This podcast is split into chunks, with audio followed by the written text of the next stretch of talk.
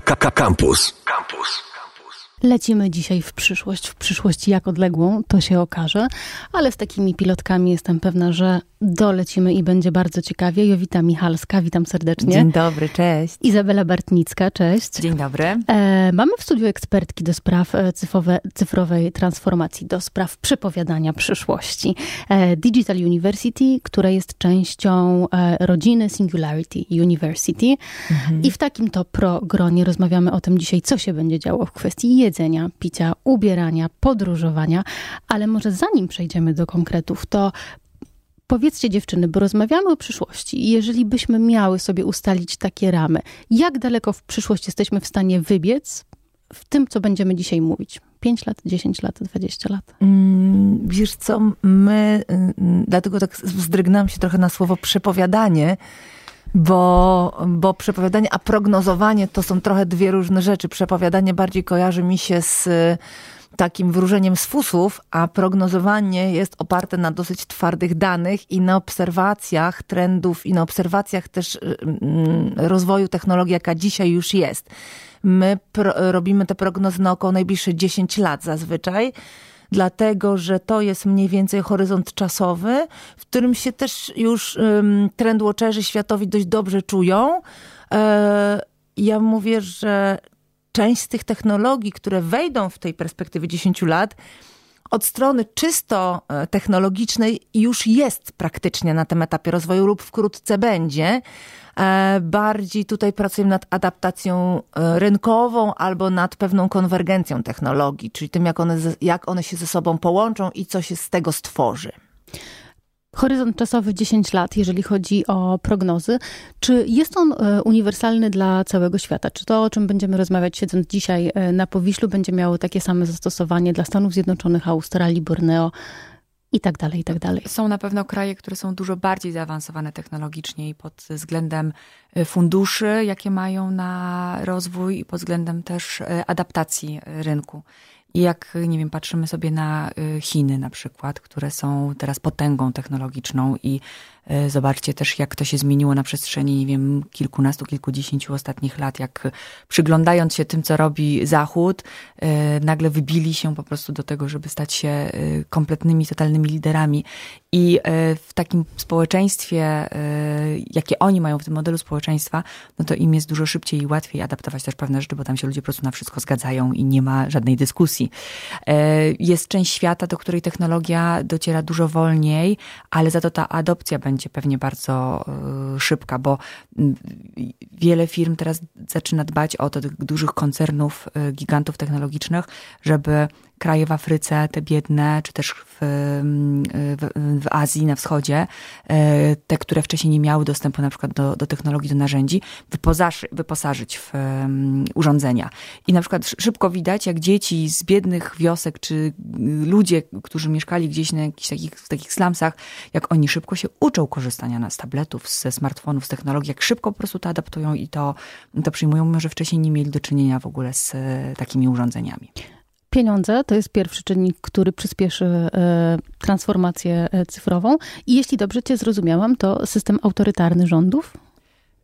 I system w pewnym, pewnej kwestii też autorytarny, ale nie tylko. Ja myślę, że takie sytuacje, jaką mieliśmy w tym roku i coś, co się wydarzyło w spotkała nas pandemia, która zaskoczyła e, pewnie większość e, ludzi na świecie, bo może nie wszystkich.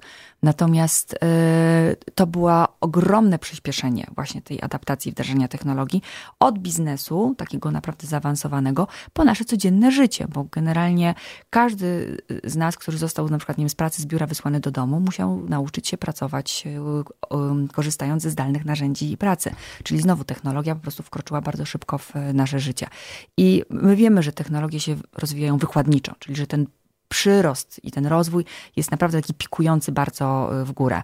I tak jak te predykcje i przewidywania, o których e, mówiła e, Jowita wcześniej, gdzieś różni futurolodzy patrzą na y, świat, na biznes, y, na rozwój technologii w tych perspektywach tam 5, 10, 15-letnich, to myślę, że mm, teraz widzą, jak, jak to przyspieszenie i ta, ta zmiana, którą spowodował COVID, sprawiła, że jeszcze szybciej zaczynają się dziać rzeczy, o których oni przewidywali, że to dopiero będzie trochę czasu y, zajmie.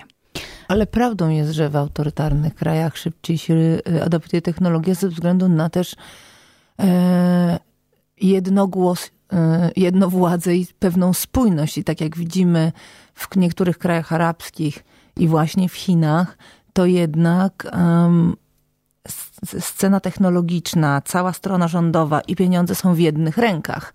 I to rzeczywiście ułatwia zarządzanie. I to, to mhm. rzeczywiście ułatwia zarządzanie i przyspiesza. No i jest jakby pewna, i jest też ciąg, ciągłość władzy, tak? Jeżeli co 5-6 lat inne ugrupowanie dochodzi do władzy, niektóre projekty technologiczne, te dużego formatu, to są projekty na 20-30 lat. I one powinny być w sposób ciągły mhm. prowadzone mhm. mniej więcej w jednej strategii, prawda? Nie zachęcam teraz do przechodzenia, żeby dobrze mnie to mhm. zrozumieć, ale zgadzam się z Izą, że tak jest, to, no to obserwujemy. Czyli o przewrotach e, też będzie nie tylko tych e, technologicznych. Jaka jest przyszłość jedzenia? Mm, właśnie miejmy nadzieję, że z tymi rzeźnikami to nie będą mieli tak dużo pracy jak dziś, zwłaszcza w Polsce. E, to jest ogromny temat, oczywiście. My mamy nawet y, y, taki, y, na Facebooku nagrywamy takie wideo, webinary, Digitalks i ostatnio nawet robiliśmy o Future of Food, przyszłości jedzenia. I ja mówiłam przez 38 minut i wyczerpałam chyba połowę tego bardzo podstawowe, podstawowych wiadomości w tym temacie, więc zastanawiam się, co powiedzieć. Myślę, że tej najbliższej perspektywie będziemy dużo iść w dobrej jakości białko hodowane, jednak ten lab grown, czyli hodowane w laboratoriach. To, co się teraz dzieje, to jest coraz więcej tego, no bo walczymy z tym, żeby w 2030 i 2050 wyżywić całą ludzkość, a jednocześnie być trochę bardziej ekologicznym. Wiemy o tym, że produkcja mięsa jest jednym z największych trucicieli środowiska, chyba trzecim największym. Eee, to jest y, gigantyczny dzisiaj biznes i, i, i, jakby światowo strategicznie powinniśmy zacząć z niego wychodzić dla dobra ludzkości szerokiego. Wiemy też już, że czerwone mięso e, jest y, zdecydowanie jednym ze sprawców wielu różnych chorób sercowo-naczyniowych e, i w ogóle pogorszenia się naszego stanu zdrowia. Mm, tak jak mówię, wiemy o tym, że truje no i oprócz tego jest to okrucieństwo, więc wszystkie wskaźniki pokazują, że powinniśmy się mięsa pozbywać z diety i ze, i ze świata i, um, i trochę takie dwa kierunki. Pierwszy to jest to mięso hodowane w laboratoriach, czyli z jednej komórki rośnie sobie na przykład od razu hamburger albo od razu stek. Mieliśmy w 2018 roku na Masterson Robots, naszej e, flagowej konferencji, profesora Marka Pousta, który jest twórcą takiego pierwszego hamburgera z mięsa in vitro, który już w tej chwili można znaleźć w restauracjach, który w cenie tam kilkunastu euro, więc naprawdę sensowny, sensowny cenowo. Pierwszy z tych hamburger powstał w Koszt jego wytworzenia był około chyba 300 tysięcy euro, więc mm. drogawo jak na, jak na obiad. Dla rodziny czteroosobowej na przykład. A natomiast e, też, to już pokazuje, jak ta technologia się szybciutko skaluje. Drugi trend to jest coś, co nie jest mięsem, a jest smakuje jak mięso i to są wszystkie Beyond Meat, czyli to są hodowane z e, przeróżnych um, e, ziaren, czyli hodowane, stworzone z przeróżnych ziareń, ale z dodatkiem e, takiego 嗯 odpowiedni, roślinnego odpowiednika e, zawartości czerwonych krwinek. Nie pamiętam w tej chwili dokładnie, jak się to nazywa, ale w każdym razie powoduje, że, że ten produkt wydaje się krwisty, wydaje się tak smakować bardzo mięsnie. Ja na przykład jestem wegetarianką od lat 10 i mi nie smakują produkty Beyond Meata, bo są za bardzo Mięsne. przypominające mięso i ja się dziwnie czuję jedząc coś takiego, ale myślę, że będzie wielu ekspertów i wielu, wielu smakoszy. To jest pierwszy jakby obszar. E, drugi obszar to, to jest w ogóle e, całe to mm, nowoczesne rolnictwo i tutaj jest e, właśnie vertical farming, czyli to, że no dzisiaj, umówmy się, mm, jest coraz więcej przeróżnych kataklizmów, nie panujemy tak globalnie nad tymi zbiorami, a one potem powodują głód, więc znowu poprzez Y, sensory, y, czujniki, cały internet rzeczy, drony, robotyzację, jesteśmy w stanie coraz bardziej panować nad plonami i w związku z tym po pierwsze, te pola są fantastycznie oczujnikowane i, i, zbieramy i analizujemy dzięki sztucznej inteligencji tak ogromną ilość danych, że jesteśmy w stanie wiedzieć, ile zbierzemy z tego pola, czego konkretnie, albo co tu najlepiej hodować, albo kiedy zasadzić, albo kiedy podlać. To się właściwie już samo podlewa. Natomiast druga rzecz to są te farmy e, wewnętrzne w, w budynkach i to też jest bardzo ciekawe, dlatego że to w ogóle zmieni, my, jak, mm, technologia powoduje zmiany w całym ekosystemie. I fajnie, fajnie jest to zaobserwować właśnie na tym przypadku, dlatego że jeżeli mamy taką farmę, która powiedzmy, e, no mów się, że Jeff Bezos kupił Whole Foodsa po to, żeby tam robić e, te, te, te, te, te in, taki in-house farming. I jeżeli w takim Whole Foodsie, które zazwyczaj jest w centrum dużych miast, e, będzie taka farma, na której będą bez względu na środowisko, bo tam tworzysz warunki środowiskowe dowolne, jakie chcesz, będą e, rosły, będą hodowane przeróżne produkty, to zmieni się polityka państw, jeśli chodzi o import-eksport, dlatego że my dzisiaj powiedzmy pszenicę stąd, kukurydzę stamtąd, a wołowinę stąd. I to jest elementem bardzo ważnym polityki gospodarczej między państwami. To się bardzo zmieni, kiedy będziemy zupełnie uniezależnieni od tego. E, poza tym e, dla klimatu to jest świetnie, bo te, mm, te, te farmy jednak zużywają prawie 90% mniej wody, jest 100% gwarancji zbiorów. E, oszczędzamy też teren, dlatego że to jest wszystko poukładane piętrowo, dlatego z jednego metra kwadratowego mamy dziesięciokrotnie czasami lepsze, większe zbiory niż na normalnym polu. Plus jesteśmy w stanie zapanować fenomenalnie nad składem tego produktu, więc to białko jest dużo lepszej jakości, bardziej zbilansowane, lepiej przyswajalne i tak dalej, i tak. A co za tym wszystkim idzie, znakomicie tańsze, bo mówmy się, przy tym tempie rozwoju my będziemy mieli kolejne pewnie prawie półtora miliarda ludzi e, więcej do wyżywienia niż dzisiaj w przeciągu najbliższych 30 lat. Trendy, o których mówisz, oprócz tego, że są e, imponujące, jeżeli chodzi o technologię, e, zdają się być odpowiedzią lub też motywacją do ich rozwijania jest dobro. Dobro w postaci troski o planetę, takie ekologiczne dobro, ale też dobro w postaci zapewnienia ludziom jedzenia. Czy to oznacza, mm. że w tym marginesie czasowym, o którym powiedziałyśmy na początku 10 lat, rozwój technologii zlikwiduje głód na świecie? Jest taki pomysł, żeby tak się zadziało. W ogóle taki y, jednym z megatrendów y, przy trendach technologicznych jest ten taki global abundance, czyli globalna obfitość. To jest słowo, które bardzo często się przewija w tematach ogólnotechnologicznych. I, I też ostatnie kilkadziesiąt lat pokazuje, że jednak ludzkość wychodzi z tej takiej skrajnej biedy. Oczywiście czasami technologia na początku pogłębia rozwarstwienie, ale na szczęście potem się demokratyzuje, demonetyzuje e, i staje się dostępna coraz szerzej. Więc tak, generalnie odpowiedź jest tak. Będzie obfitość e, i tych czasów e, sobie e, i Wam oczywiście, drodzy słuchacze, życzę gdziekolwiek nas słuchacie. Zmienia się wszystko. Zmienia się sposób, w jaki będziemy jeść to, co będziemy jeść, o czym już e, powiedzieliśmy. Zmienia się też sposób, w jaki będziemy pracować. Odrobinę doświadczyliśmy tej zmiany już w związku z pandemią, e, która pewną część naszej aktywności zawodowej przyniosła do sfery online, co nie oznacza, jak się okazuje, że przeszliśmy cyfrową e, transformację.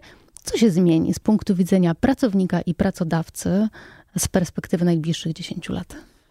Czy Tutaj fajnie powołać się na raport World Economic Forum, e, opublikowany już to prawda półtora roku temu, ale jeszcze cały czas bardzo aktualny. Mm, oni co kilka lat wypuszczają e, bardzo dokładną analizę mm, Future of e, Job.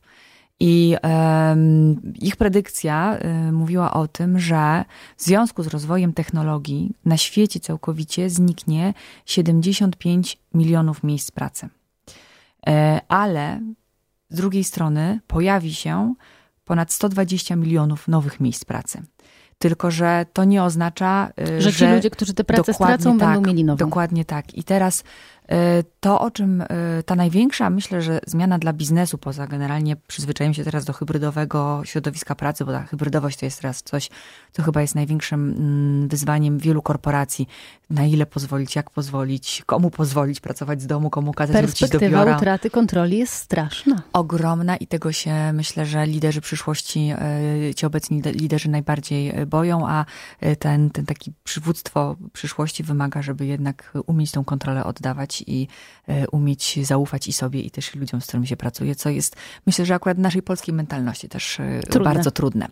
Natomiast poza tą właśnie tą hybrydowością, która jest teraz takim top tematem, e, to ja bym sobie życzyła, żeby te, te firmy i w Polsce i na świecie popatrzyły rzeczywiście na te swoje, na ten swój zasób najważniejszy, jaki mają, czyli ludzi, którzy pracują, to za chwilę zniknie z pola ich potrzeb biznesowych, a czego im będzie brakować. I żeby zaczęli się zastanawiać, jak tych ludzi przyuczyć i nauczyć do tego, żeby byli um, odpowiednio przygotowani do tego, żeby wejść w nowe role i w nowe funkcje. Dużo też, y, my mówimy o tym w Digital University, że um, potrzebujemy też, jesteśmy teraz w takiej chwili, my jako w ogóle pracownicy, jako jednostka, jesteśmy teraz w takim momencie, że my musimy zacząć brać odpowiedzialność sami za naszą edukację, że to już nie jest taki moment, że będę czekać, jak mój tam szef, czy dobry pracodawca wyszedł na jakiś na kurs, na szkolenie i tak mhm. dalej, ale przy tym ogromie dostępnych y, materiałów, możliwości, przy tym szerokim internecie, y, różnego rodzaju y, podcastach, webcastach, materiałach najróżniejszych, konferencjach online'owych, których można, można pójść na konferencję w Azji, nie wychodząc z sypialni teraz w tym momencie, więc to jest ogromna, ogromna wartość i, i powinniśmy też brać ten, to takie, mm, ten, ten ciężar swojej własnej edukacji na siebie, co jest też ogromnie trudne i myślę, że to jest też duża duże wyzwanie tego rynku pracy i tego rynku przyszłości. On będzie wymagał od nas ludzi, żebyśmy my się nauczyli oduczać i uczyć na nowo okrutnie mózg nas przed tym będzie bronił zawsze, bo... Y, y, Nasz wiecie, mózg, który lubi się przyzwyczajać, tak, ale będzie musiał jest, porzucać dawne nawyki. Tak, ale słuchajcie, to jest, tak jak, to jest taki nawet prosty przykład y, jeżdżenia na wakacje. Jeżeli, nie wiem, ktoś pływa na łódce, to co roku będzie wyjeżdżał na Mazury na łódkę na wakacje. Jak ktoś chodzi po górach, to co roku będzie chodził po górach na wakacje. Jak ktoś ma domek gdzieś tam w jakimś zaciszu, to co roku będzie jeździł ten domek na zaciszu, bo lubimy to, przyzwyczajamy się do tego, co jest, w czym nam jest wygodnie, czym się to, czym czujemy ekspertami, tak? Wiemy jak wiązać liny na tej łódce, no to co roku będziemy po prostu pływać i y, wiązać lepsze liny. Y, I tak jest też w pracy. Po prostu no, przyzwyczajamy się do pewnych funkcji, do pewnych naszych zadań, które wykonywaliśmy, wykonujemy, czujemy się w nich dobrze. To są przetarte ścieżki, a technologia mówi nie. Tak teraz już musisz nie można. Się zmienić. Musisz się zmienić i, i musisz y, nadążyć za mną. No tak? dobrze, to wyobraźmy sobie, mamy takie dwie postaci, które muszą e, nadążyć, e, a w zasadzie być może zacząć e, biec. Pierwszą jest student, który stoi u progu wyboru swojego kierunku studiów lub też tego, co po prostu ma ze sobą zrobić, bo być może tradycyjne studia wcale nie są tym oczywistym wyborem. Jak ma myśleć, żeby mieć pewność, w ogóle przede wszystkim, jak ma myśleć? Czy ma myśleć w kategoriach na jakie studia mam pójść, żeby mieć pracę, bo tak było dotychczas, tak się myślało, czy może ten sposób myślenia w ogóle trzeba zmienić? Zdecydowanie trzeba zmienić sposób myślenia i ja myślę, że dla młodych ludzi, takich, którzy stoją teraz w przededniu wyboru studiów, to jest najlepszy czas na eksperymentowanie i na to, żeby sprawdzać, e, e, co ich interesuje i e, w czym są dobrzy, dobrzy i co będzie im potem sprawiało przyjemność akurat ta, to pokolenie, no to jest też pokolenie, dla którego się otwiera cały ten obszar gig economy, czyli tej ekonomii takiej nastawionej na to, że ja już nie pracuję w jednej firmie przez 6 y, czy 10 y, lat. To jest nasze pokolenie, które średnio pracuje 6 y, lat w jednej firmie. Nasi rodzice pracowali średnio 60 lat, tam 60, przepraszam, to już emeryt, no, ale do 60 pracowali w jednej firmie. My pracujemy przez całe nasze życie mniej więcej po, u sześciu pracodawców, tak będzie to wyglądało. Młodzi ludzie, którzy teraz wchodzą na rynek pracy, będą mieli sześciu pracodawców w jednym czasie. I to jest ten taki moment właśnie eksperymentowania, szukania. Y, nie chciałabym, żeby mój syn słuchał tej audycji, bo może studia wcale nie będą potrzebne, naprawdę, i będą się liczyły Ale inne rzeczy, będą. inne kompetencje.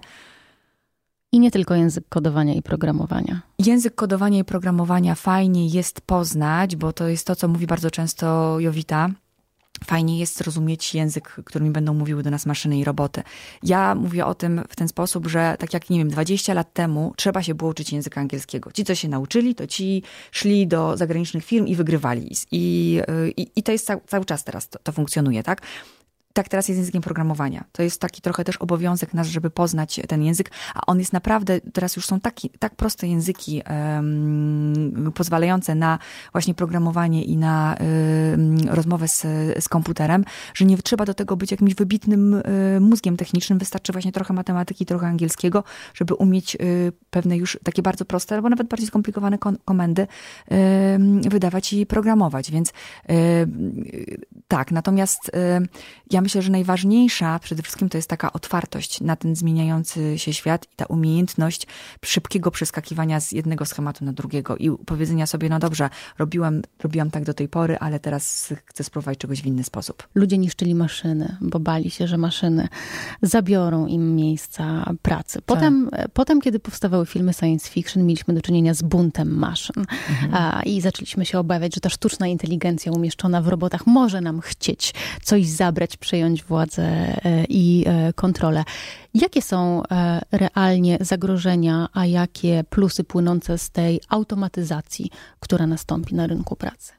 Hmm, dobre pytanie bardzo to jest, bo i uważam, że warto warto podnosić ten temat w mediach. Media generalnie bardzo straszą, bo wiadomo, że klikają się lepiej takie tytuły pod tytułem właśnie roboty nas, nam zabiorą pracę, a sztuczna inteligencja w końcu nas zabije. To się świetnie klika, ale nie jest to oczywiście prawda. Mm, dlaczego warto o tym mówić? Dlatego, że mamy realny wpływ na to, jaką sobie skonstruujemy przyszłość i wciąż jeszcze go mamy. Wszystkie prognozy, które e, najważniejsi obserwatorzy trendów technologicznych na świecie przygotowują, ja bardzo lubię panią profesor Amy Webb i dużo jej czytam e, z Nowego Jorku i ona pokazuje często przy różnych trendach, ten dotyczący naszej prywatności, dotyczące właśnie ekologii, pokazuje scenariusze możliwe. E, I zawsze jest tak, że jest scenariusz pozytywny i scenariusz katastroficzny, i często występuje taka informacja, że mamy około 50% szans na to, 50% szans na to i w bardzo dużej mierze my jako ludzkość mamy na to wpływ. I teraz to ja, ja też często o tym mówię, żebyśmy się ruszyli do tej pracy, żebyśmy nie bali się, bo znakomita część ludzi boi się technologii, obawia się, nic o tym nie wie, albo jakieś spiskowe teorie dziejów, tylko właśnie ma z filmów, albo z, od znajomych, albo z jakiegoś właśnie niezbyt może merytorycznego artykułu z, z, z mediów.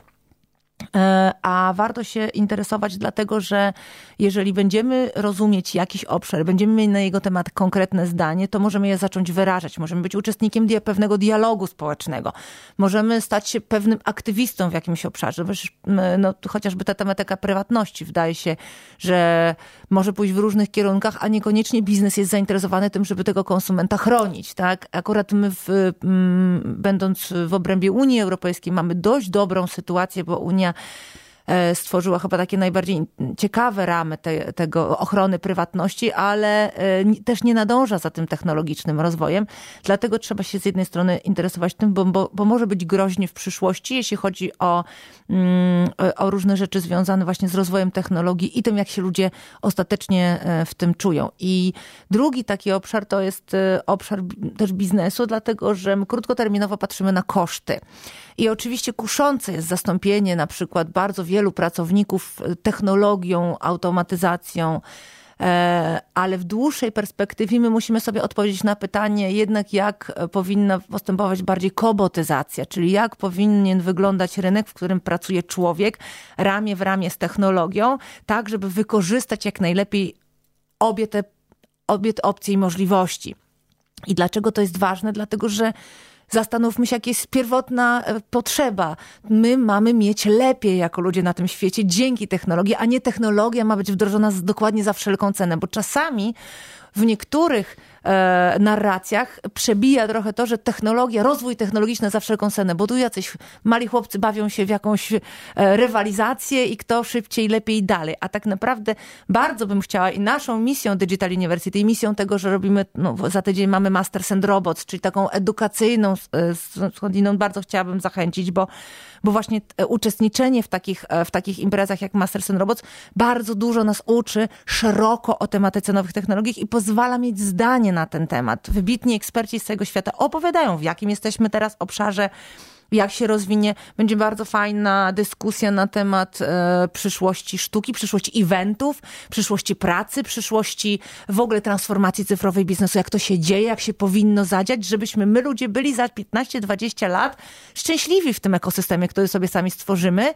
a nie wręcz odwrotnie. Bo w takim procesie możemy się zagubić e, gdzieś i na przykład e, może tak być, że znakomita część ludzkości będzie bezrobotna i żadne sensowne mechanizmy nie zostaną wprowadzone, żeby Na się tym czas. obszarem zaopiekować. I teraz wyobrażam sobie, że możemy również skończyć jako społeczeństwo pijane i zaćpane, ponieważ z nudów, a mając ten podstawowy dochód, z nudów, z, z, z takiego no, Będziemy sobie brak, musieli braku kompletnie czas. sensu życia, my sami nie zaczniemy być wszyscy filantropami. Właśnie raczej ta ścieżka nas czeka.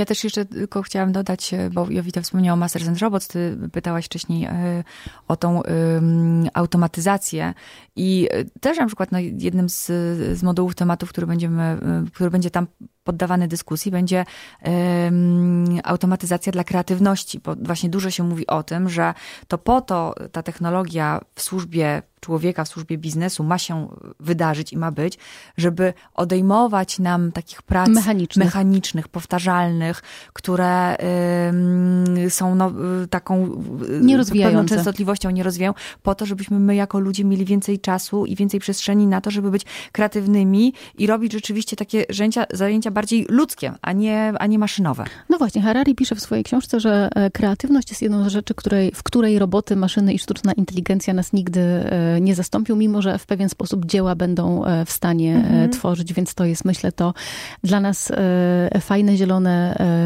światło do działań.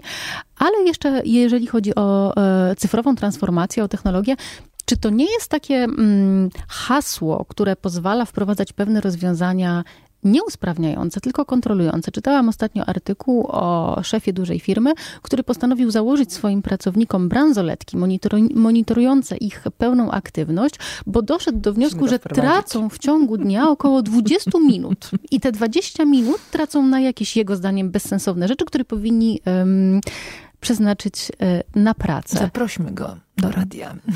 No właśnie. Okrutna koncepcja. Czy to jest, wiesz, no, mówiłyśmy o tym, em, że władza wiąże się też ze strachem utraty władzy.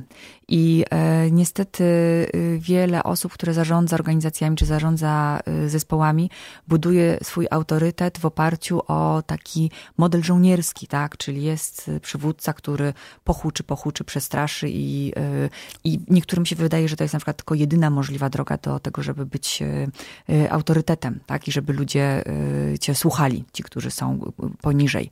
No, nam zależy na, na tym, żeby dążyć do tego, żeby ci liderzy przyszłości byli osobami, które budują swój autorytet na czymś wręcz zupełnie odwrotnym, czyli na transparentności, na zaufaniu, na y, dawaniu ludziom odpowiedzialności i angażowaniu ich y, mm, do pracy. Więc y, no, podałaś przykład, który właśnie jest z tego z tej Odwrotnością. odwrotnością co, zdecydowaną. Dla nas to jest bardzo ważne w ogóle jako Digital University. My bardzo misyjnie podchodzimy do tej adopcji nowych technologii. Mam, zbudowaliśmy specjalnie program edukacyjny o leadershipowy, o przywództwie, jakie powinno być w nowych czasach.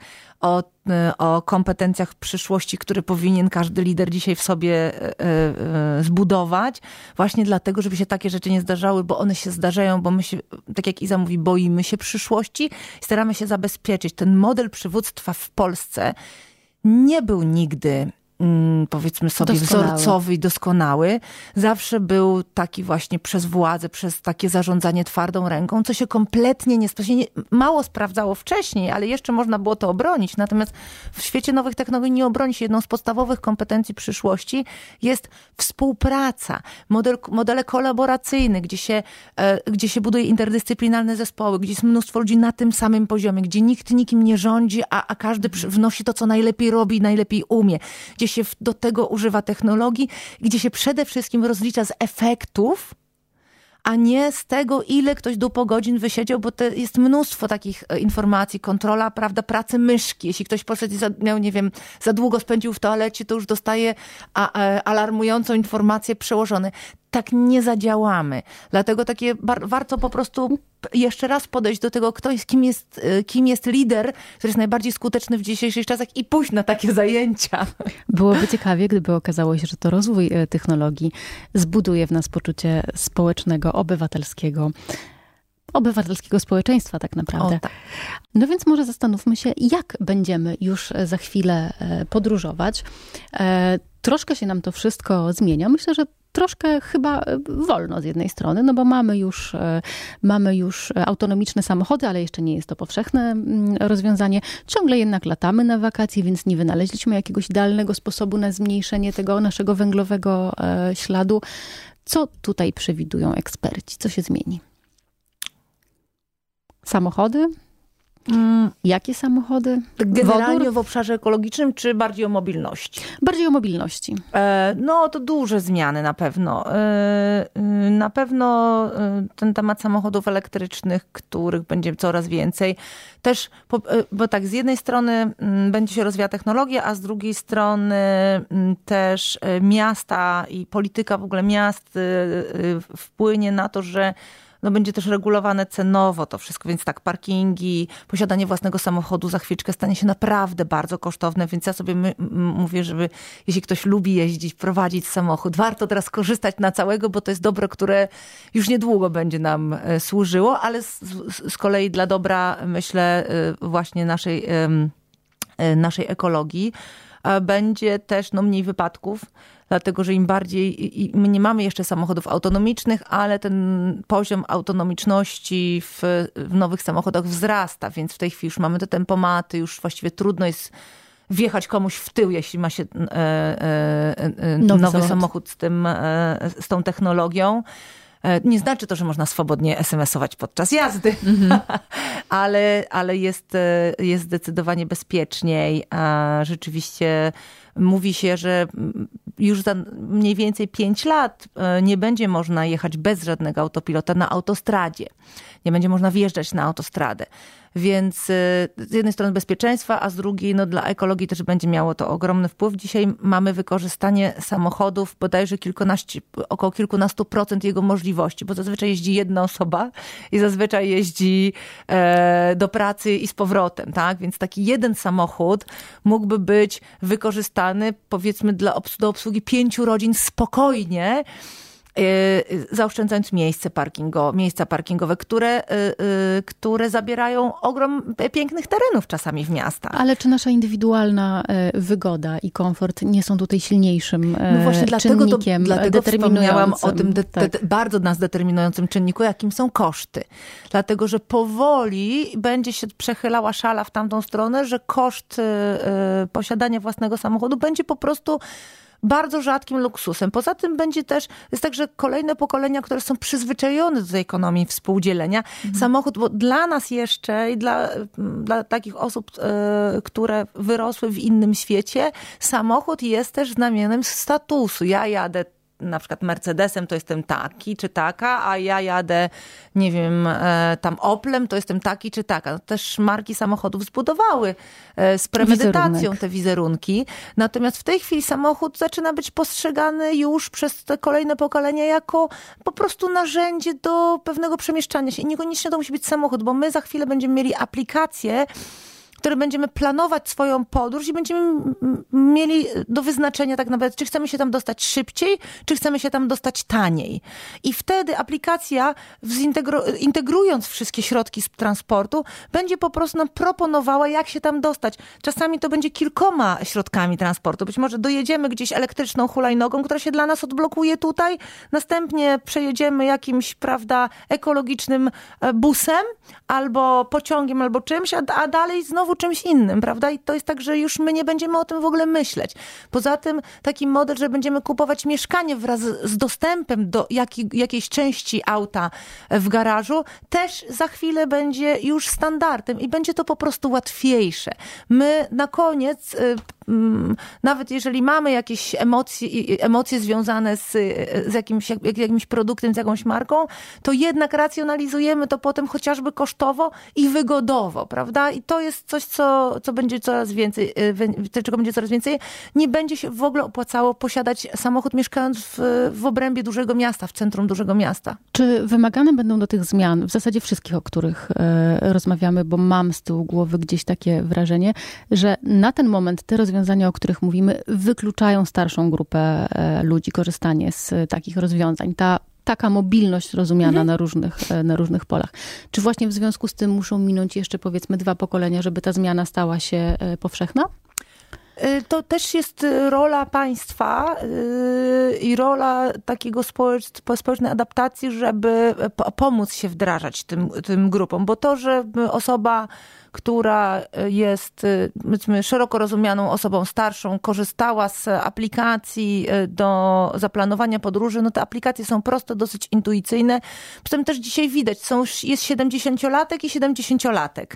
Bardzo dużo rodziców naszych zostało zaadaptowanych. Teraz pandemia niejako, jak to mówię w cudzysłowie, pomogła też w tej adaptacji, bo się okazało, że nagle ludzie, którzy nie korzystali z, na przykład z wideokonferencji, dzisiaj z nich korzystają korzystają w miarę swobodnie muszą też ruszyć za tym programy. I powiem ci, wbrew pozorom, to nie jest tak, bo my ciągle e, mówimy na wszystkich takich właśnie rozmowach, a co z seniorami?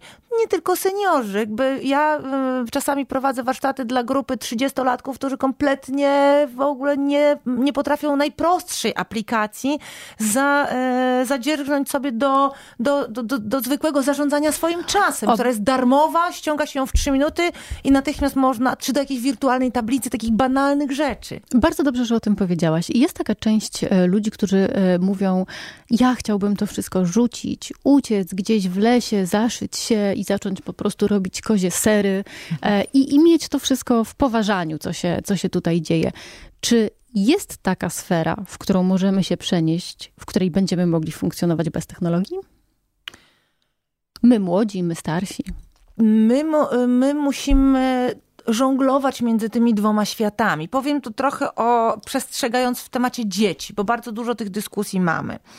E Mamy e, dzisiaj możliwość e, takiego, nie wiem, dziesięciolatka czy tam dwunastolatka wrzucić w świat technologii, bo to jest darmowa niania, która nam pomoże zarządzać na, domem. Przychodzimy zmęczeni z pracy, wiadomo, dziecku damy po smartfonie, mamy nam dwójkę czy trójkę i oni się wtedy po prostu wyłączają. Nie? I to jest budowanie pewnego nawyku. I pytanie, czy Mm, chcemy takie budować przyszłe społeczeństwo, bo możemy też te dzieci e, dzisiaj częściowo wypuścić do pogrania w piłkę, a częściowo Iza też ma, ma, ma syna, więc pewnie tutaj może dużo na ten temat powiedzieć, ale wydaje mi się, że to jest kwestia kształtowania dzisiaj świata, że to my decydujemy o tym, czy jesteśmy z technologią, czy bez technologii i kiedy z nią jesteśmy, a kiedy bez, bo ona czasem jest potrzebna, a czasem jest zupełnie nie.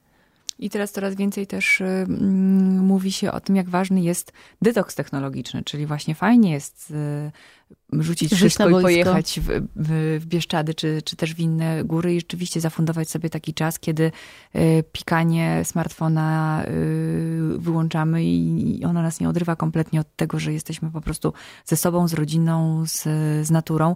I to będzie coraz ważniejsze dla nas też, dlatego że no, technologia to jest pęd, to już żeśmy o tym mówiły, że to jest naprawdę tak szybki rozwój i taka adaptacja, za którą czasem y, nawet nie spostrzegamy się, ona już jest w naszym życiu, tak? No, rozmawialiśmy wcześniej o tej automatyzacji, tak, i o tych algorytmach, które zaczynają rządzić naszym życiem, nawet jak tego nie chcemy, tak, no, włączając y, jakąkolwiek y, aplikację, te, aplikację albo telewizję y, internetową, tak, która nam serwuje, ona o nas wie lepiej, co my będziemy chcieli oglądać, tak, tak. i to nie jest dlatego, że ta, ta, telewizja nas tak lubi i tak dalej. Ona I przegadaliśmy nas... dużo godzin przy kawie. Tak, no. ona zdążyła nas poznać po prostu przez to, że żeśmy tak już naklikali pewne rzeczy i, i coś tam żeśmy wyszukiwali, a jeszcze zbiera informacje też pewnie o nas z jakichś innych źródeł i tak dalej. I tego czasami jest, nie jesteśmy w ogóle, wiele, większość ludzi nie jest z tego świadoma, ile ze swojego własnego życia, ile swoich danych, ile informacji o, o sobie oddaje do internetu i mm. oddaje po prostu tak. tym aplikacjom. I, yy, I dlatego no fajnie jest mieć tego z jednej strony świadomość, no i umieć też po prostu się od tego jakiś czas odciąć. Sport no. będzie tym analogowym detoksem? Najdłużej? Sport, sztuka? Wszy, to znaczy wszystkie aspekty. My dużo bardzo będziemy o tym rozmawiać właśnie na Master Robots, bo humanity versus technology, technology versus humanity, czyli człowiek versus technologia mm. we wszystkich konfiguracjach jest głównym tematem w ogóle Master Robots w tym roku, bo każdy temat, czy sport, czy zdrowie, czy y, hobby, czy sztuka, czy praca, Stawia pytanie, ile człowieka, ile te dwa tematy. Tak sobie myślę, że możemy dać e, słuchaczom 10% zniżki na e, bilety na Masterson Robots, jeśli Zapraszamy. kogoś ten. Tak. Będzie to pewnie hasło Campus, Campus. Podłoga 10. Mhm. Dziewczyny, e, pytanie ostatnie na koniec. Mamy takie dwa światopoglądy. Mamy Rutgera Bergmana, który mówi, że ludzkość jest dobra, że w chwilach próby, w trudnych chwilach okazuje się, że więcej jest w nas dobra niż zła. A ostatnio obejrzałam dwa filmy Janka Komasy, Boże Ciało i e, Hejter, i Hejter, Sala Samobójców. No i ewidentnie wynika z tego, że zło zwycięża. No i jak to będzie? Więcej dobra, czy więcej zła w tym naszym świecie technologii za 10 lat? Musi być więcej dobra. W sensie, no ale to jest nasza rola, tak? Wszystkich y, ludzi, zaczynając od tych, którzy y, mają y, najwięcej pieniędzy i najwięcej możliwości, żeby rzeczywiście y, rozwijać tą technologię w taki sposób. My, jako część Singularity University, jesteśmy tutaj bardzo bliskie tej teorii, no bo całą misją Singularity jest dobrosprawczość. Jest tworzenie technologii i dbanie o jej rozwój w taki sposób, żeby ona przynosiła korzyści dla ludzkości, żeby walczyć właśnie z biedą, z głodem, z, mm, ze zmianami klimatycznymi. E, I, e, no i tego się trzymajmy. Będzie dobrze. Izabela Bartnicka, serdecznie dziękuję. Ale Jowita? patrząc na pandemię nawet, y, wiesz, y, widać, że jak wchodzimy w jakieś trudne czasy, to ludzie się mobilizują, jednak wykrzysują z siebie czasami zaskakująco dużo dobrej energii, dobrych emocji. Patrząc nawet jak dzisiaj my patrzymy na biznes. Y, To jest też przestroga dla firm, bo dzisiaj e, człowiek, jak ma do wyboru dwie marki, e, które są, obie spełniają jego zapotrzebowanie, to na pewno wybierze tą, która ma jakiś walor społeczny dodatkowy i to jest dla nas ważne.